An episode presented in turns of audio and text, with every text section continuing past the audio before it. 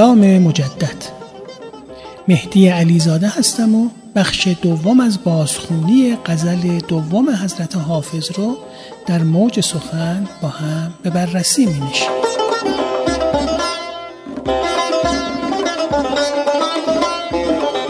ابیات باقی مونده از غزل 343 از حافظ به سعی سایه رو با مطلعه دیده دریا کنم و صبر به صحرا فکنم و در این کار دل خیش به دریا فکنم همراهتون هستم.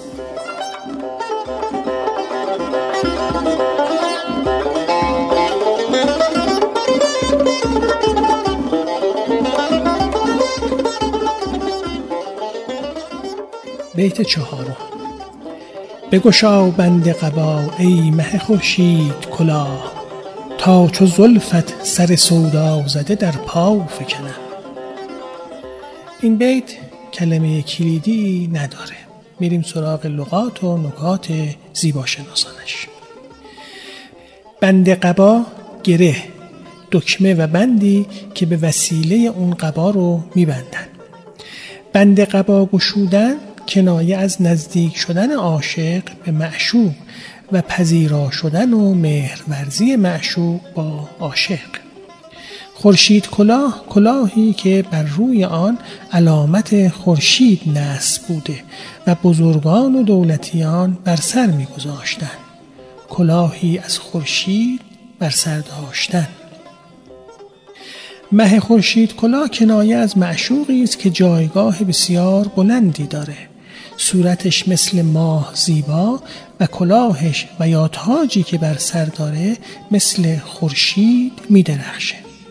جمع کردن و ادغام معنای ماه و خورشید که تقریبا نقطه مقابل یکدیگرند کاری زیبا و حافظانه است. از منظر قلوب شاعرانه می‌تونیم بگیم گوشه چشمی هم به بلند بالایی دلدار داشته. که وقتی دلدار می ایسته خورشید روی سرش قرار می‌گیره و نقش تاج رو براش ایفا می‌کنه. سودا زده آشفته بی سامان. عاشق از عشق به جنون رسیدن و دیوانه شدن. سر سودا زده سر پرشور سری که از عشق شوریده شده. زلفیار در نظرگاه عاشقانه حافظ اونقدر بلند شده که سر موها به پاهاش رسیده. زلف معشوق نیز دلبسته و شیدای معشوقه و از شدت اشتیاق سر در پای معشوق نهاده.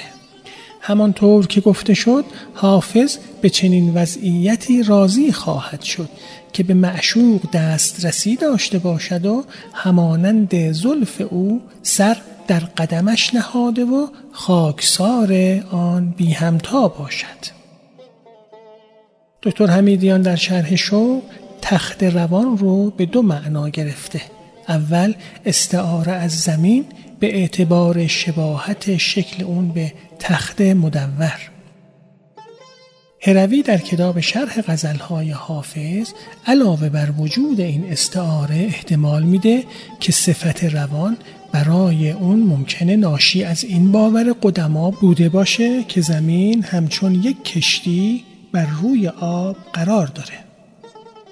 سعدی در این مورد میگه جهان بر آب نهاد است و عاقلان دانند که روی آب نجای قرار و بنیاد است و معنای دوم از منظر دکتر حمیدیان در معنای آسمان و فلک به اعتبار قدما مبنی بر گردش خورشید و ستارگان به دور زمین. ساغری نوش کن و جرعه بر افلاک فشان. چند و چند از غم ایام جگرخون. باشی.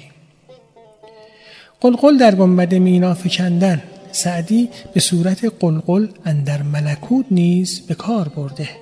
و که گر بر سر کوی تو شبی روز کنم قلقل در ملکوت افتد از آه سحرم.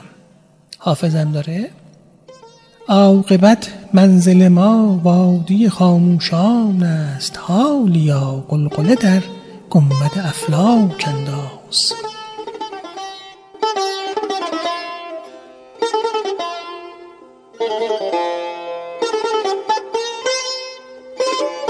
و در نهایت مفهوم بیت با نگاه موج سخن.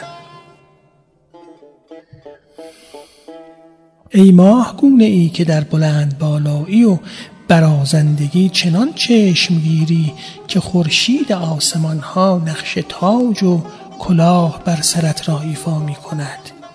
روی بنما و با کنار زدن رداب و بالاپوش خود چنان مدهوش و شیفته و از خود بی خودم کن تا مانند زلفین هوش رو باید که با گشودن بند ردا رها شده خود را به پشت پاهایت میرسانند من نیز سر مفتون خود را به رمز خاکساری و جانبازی و سراندازی نصار قدوم مبارکت سازم.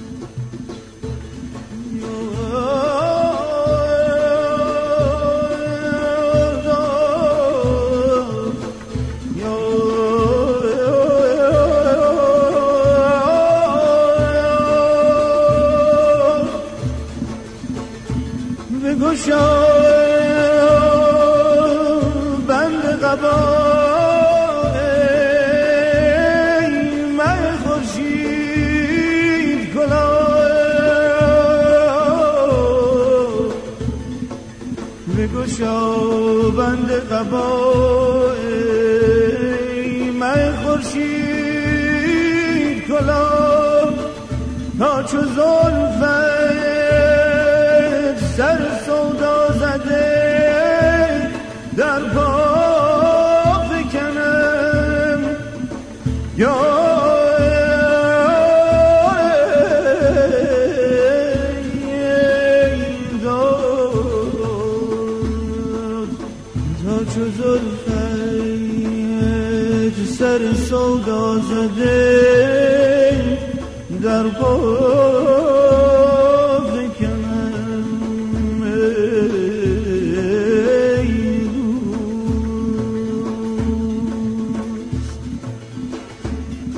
بیت پنجم.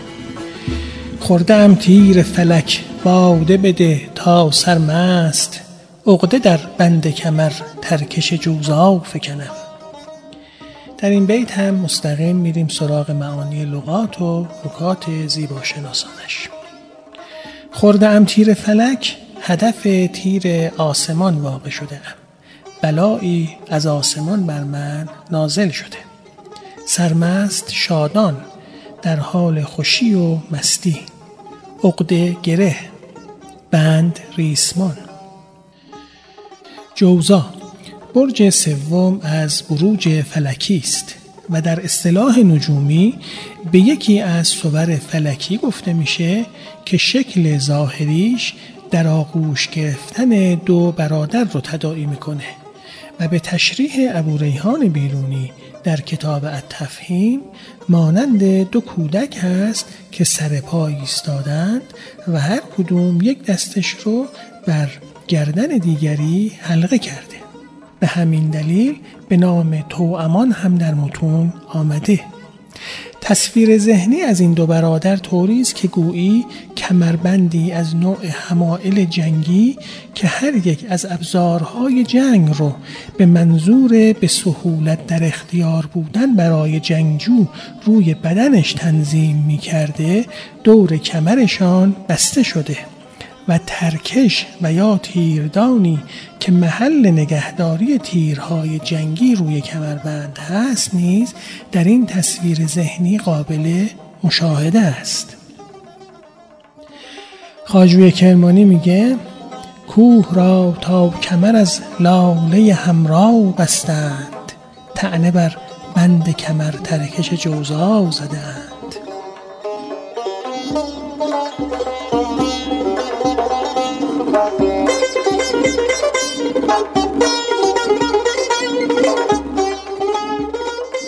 و اما مفهوم بیت با نگاه موج سخن. از دست جبار فلک با استفاده از قوه قهریش به قصد تنبیه و آگاهاندنم تازیانه ای تیر مانند خوردم. برای جلوگیری از ازدیاد و افسایش این تنبیهات ای صاحب نفس انفسی نیازمند جام رهایی بخش باده نابت هستم تا با سرمستی هوشیارانه ای که هبه می کند بر وجودم دلیری و بیباکی عطا کنی و بتوانم بر کمربند تیردان برج جوزا که تنبیه کننده فلک است گرهی بزنم و جلوی تیرهای تازیانگونه را بگیرم.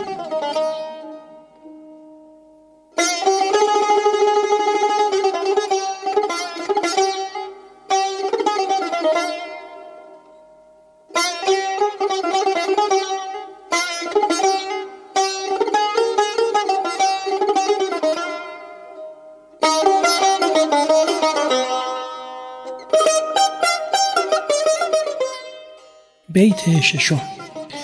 جرعه جام بر این تخت روان افشانم. قلقل چنگ در این گنبد مینا فکنم.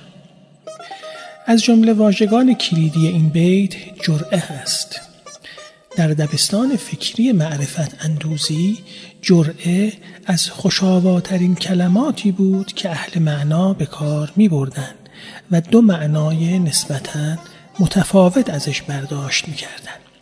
یکی به معنای سیر اطلاق می شده که رهرو زوایای مسیر رو در میافته و با حواس ظاهری متوجه طی مسیر بوده.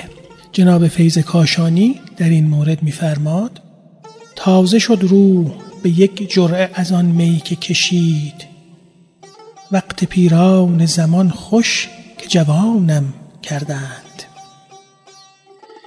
و یک معنای دیگه مربوط به اسرار و مقاماتی می شده که سالک نسبت بهشون اشرافی نداشته و از حواس ظاهریش پنهان می موندن. و فقط با اتکاب الهامات باطنی که از سوی استاد و مرشدش القا می شده مسیر رو طی می کرده. مولانای جان در این مورد میفرماد صد شکوفه ز یکی جرعه بر این خاک ز چیست؟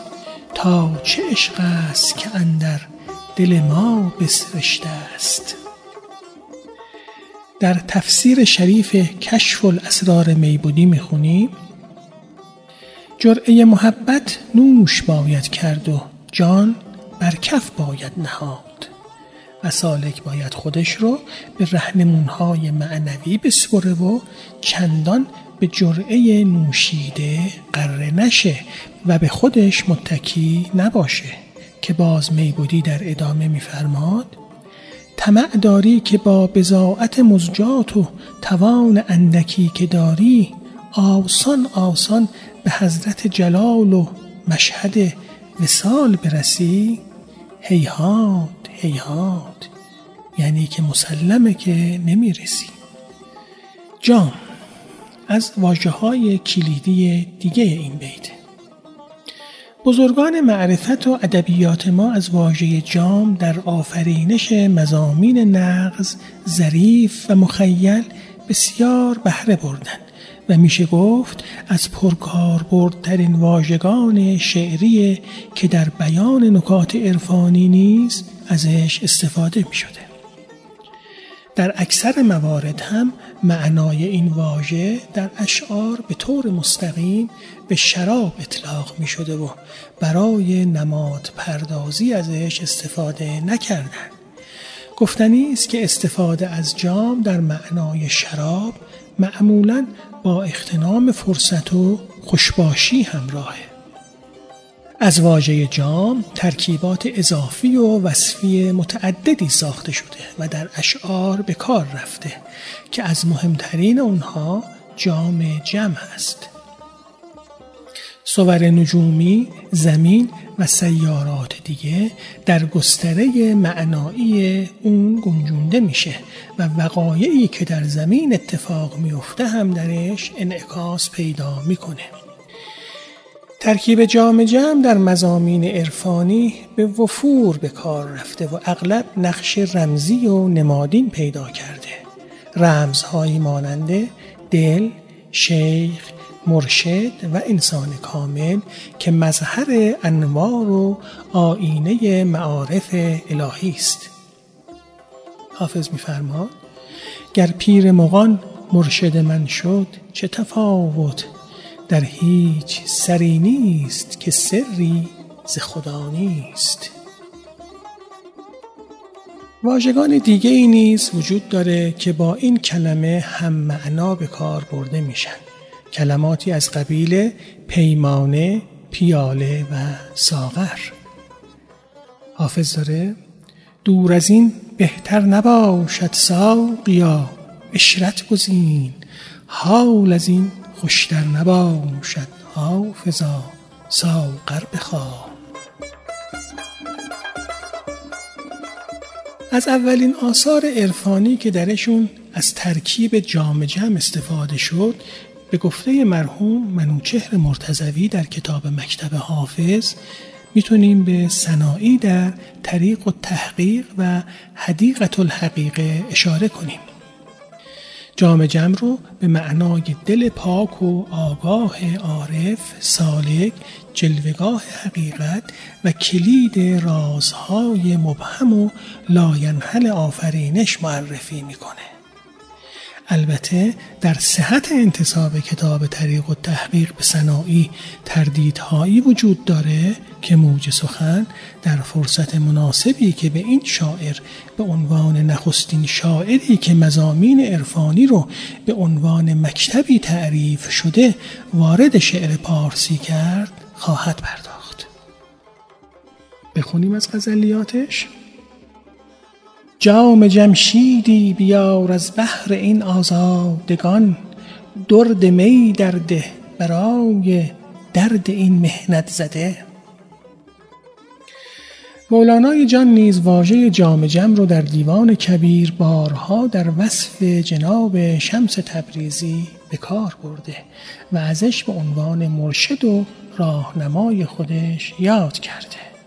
میفرماد ما به بوی شمس دین سرخوش شدیم و می رویم ما ز جام شمس دین مستیم ساقی می بیار. و یا خبرت هست که جان مست شد از جام بهار. سرخوش و رقص کنان در حرم سلطان شد.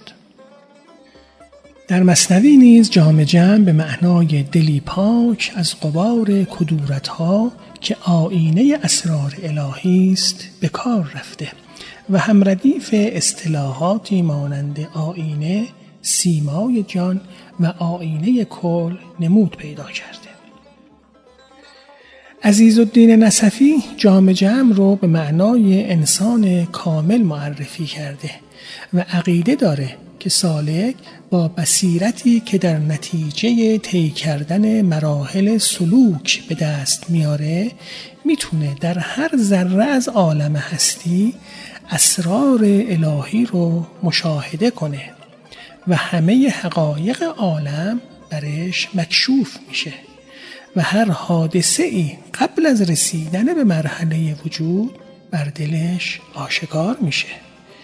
او از چنین کسی به عنوان انسان کامل جام جمع جام جهان نما جام گیتی نما نام می‌بره. می‌خونیم در انسان کامل؟ سالک چون به مرتبه عشق رسید آینه دلوی چنان پاک و صافی و ساده و بینحق شود که جام جهان نمای و آینه گیتی نمای گردد. تا هر چیز که در دریای جبروت روانه شود و به ساحل وجود آید پیش از آن که به ساحل وجود رسد عکس آن بر دل سالک پیدا آید. و در جای دیگه میفرماد انسان کامل را شیخ و پیشوا و هادی و مهدی گویند و دانا و بالغ و کامل و مکمل. و امام و خلیفه و قطب و صاحب زمان و جام جهان نما و آینه گیتی نمای و عیسی گویند که مرد زنده می کند و خزر گویند که آب حیات خورده است و سلیمان گویند که زبان مرغان می‌داند در دیوان حافظ جام جم آینه اسکندر و جام می هر سه به یک معنا آمده. بشنویم. دلی که غیب نمای است و جام جم دارد ز خاتمی که دمی گم شود چه غم دارد؟ و همچنین از آن ساعت که جام می به دست او مشرف شد زمانه ساغر شادی به یاد میگساران زد.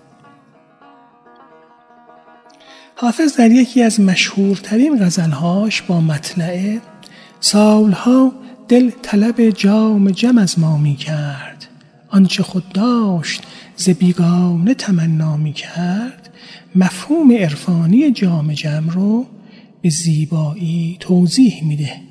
و دلی رو که آینه درک حقایق و اسرار آفرینش شده جام جم نامیده. از منظر حافظ چنین دلی رو باید با ارشاد پیر میفروش یا پیر میخانه که خود نیز چنین جامی دارد به دست آورد. و اما چنگ کلیدواژه دیگه بیت. حافظ برخی اصطلاحات موسیقی از جمله کلمه چنگ رو در اشعارش به کار برده. محمد قیاس الدین ابن جلال الدین رامپوری در فرهنگ قیاس اللغات چنگ رو به معنای مطرب و قوال نوشته. شاید بتونیم اینطور استنباط کنیم که تسلط حافظ بر دستگاه های موسیقی یکی از دلایل خوشاهنگ بودن غزلیاتش باشه. استفاده از کلمات و اصطلاحاتی از قبیل پرده، دستان، نغمه، نوا، قول، مقام، راه، فرود، ضرب، اصفهان، عراق، بم، زیر و به کار بردن اونها در محل مناسب خودش در ابیات و همچنین ذکر نام سازهایی ماننده دف، چنگ، رباب، اود، نای، تبل و ناقوس بر ترنم و لطافت غزلهای حافظ اثر گذاشته و بر خوشاوایی و ترانوار بودن آنها نقش حائز اهمیتی ایفا کرده. بشنویم از حافظ. مطرب عشق عجب ساز و نوایی دارد. نقش هر پرده که زد راه به جایی دارد. و یا مطرب کجاست تا همه محصول زهد و علم در کار چنگ و بربت و آواز نی کنم؟ حافظ توجه خاصی به ساز چنگ داره چنانکه در بیش از چهل بیت از این ساز نام برده. بشنویم. مانعش قلقل چنگ است و شکرخواب صبوح ورنگر بشنود آه سحرم باز آید. و اما نکات معنایی و زیباشناسانه.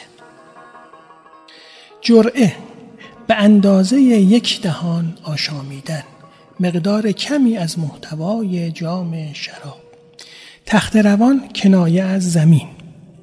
گنبد مینا کنایه از آسمان نیلگون که گنبدی شکل است. قلقل در اینجا یعنی خروش و نوا و قلقل چنگ به معنای صدای چنگ و صدای بم که هم همه مانند است و در اینجا ترکیبی استعاری است. مینا به معنی ساغر شیشه است. جامی مخصوص که دهانه ای تنگ داره و وقتی که شراب ازش میریزن قلقل می‌کنه و به این معنا با قلقل چنگ هم تناسب داره.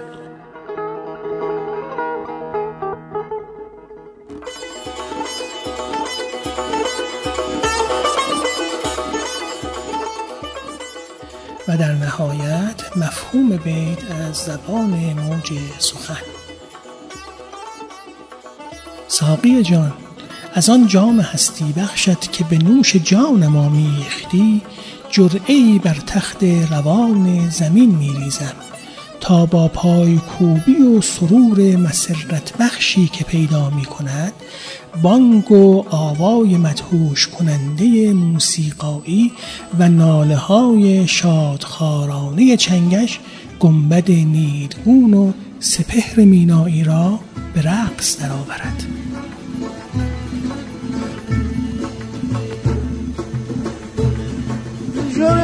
بیت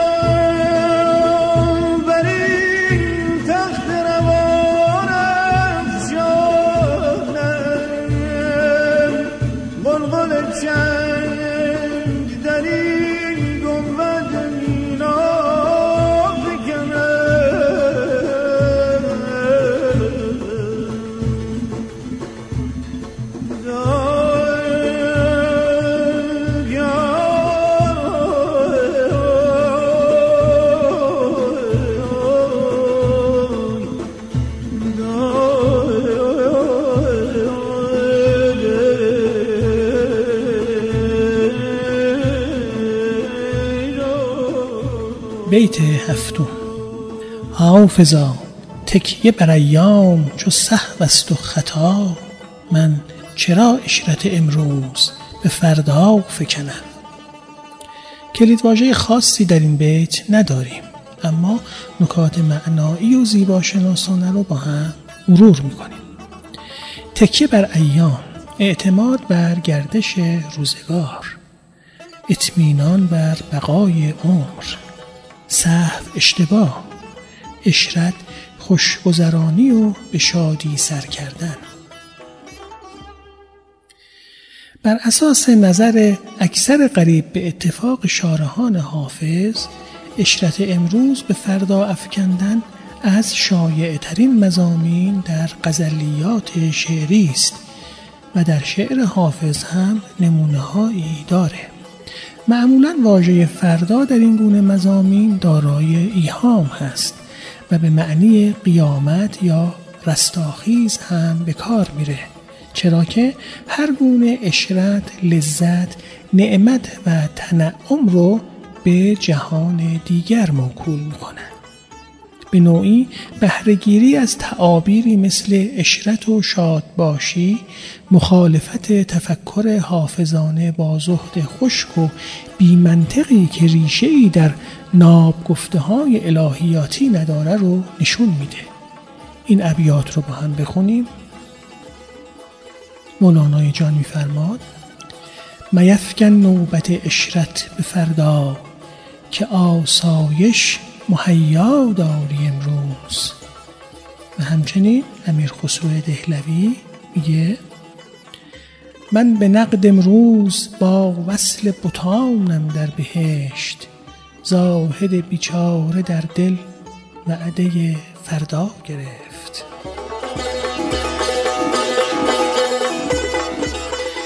و اما مفهوم بیت از منظر موج سخن. حضرت حافظ با خطاب قرار دادن خود گویی آدمیان اعصار رو طرف گفتگو می‌گیره و میفرماد بر اساس تجربه ای آزموده از اونجایی که دلگرم بودن به روزگار و بنای امور بر اساس جریانات سست و پرخطای اون کاری عبس بیهوده و اشتباه محض هست چرا لحظات عمر رو قنیمت ندونم و با استفاده از تنعمات فراوانی که در اختیار دارم به اشرت در اندیشه و پایکوبی در زندگی و شادمانی با اطرافیانم نپردازم و خوشباشی هایی رو که الان امکان بهرهوری ازشون دارم رو به وقت دیگری حوالت دهم.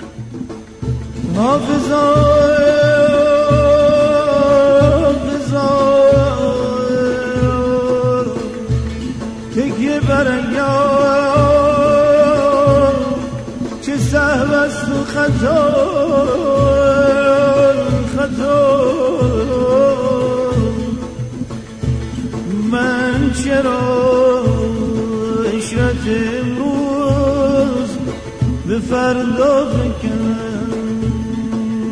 یا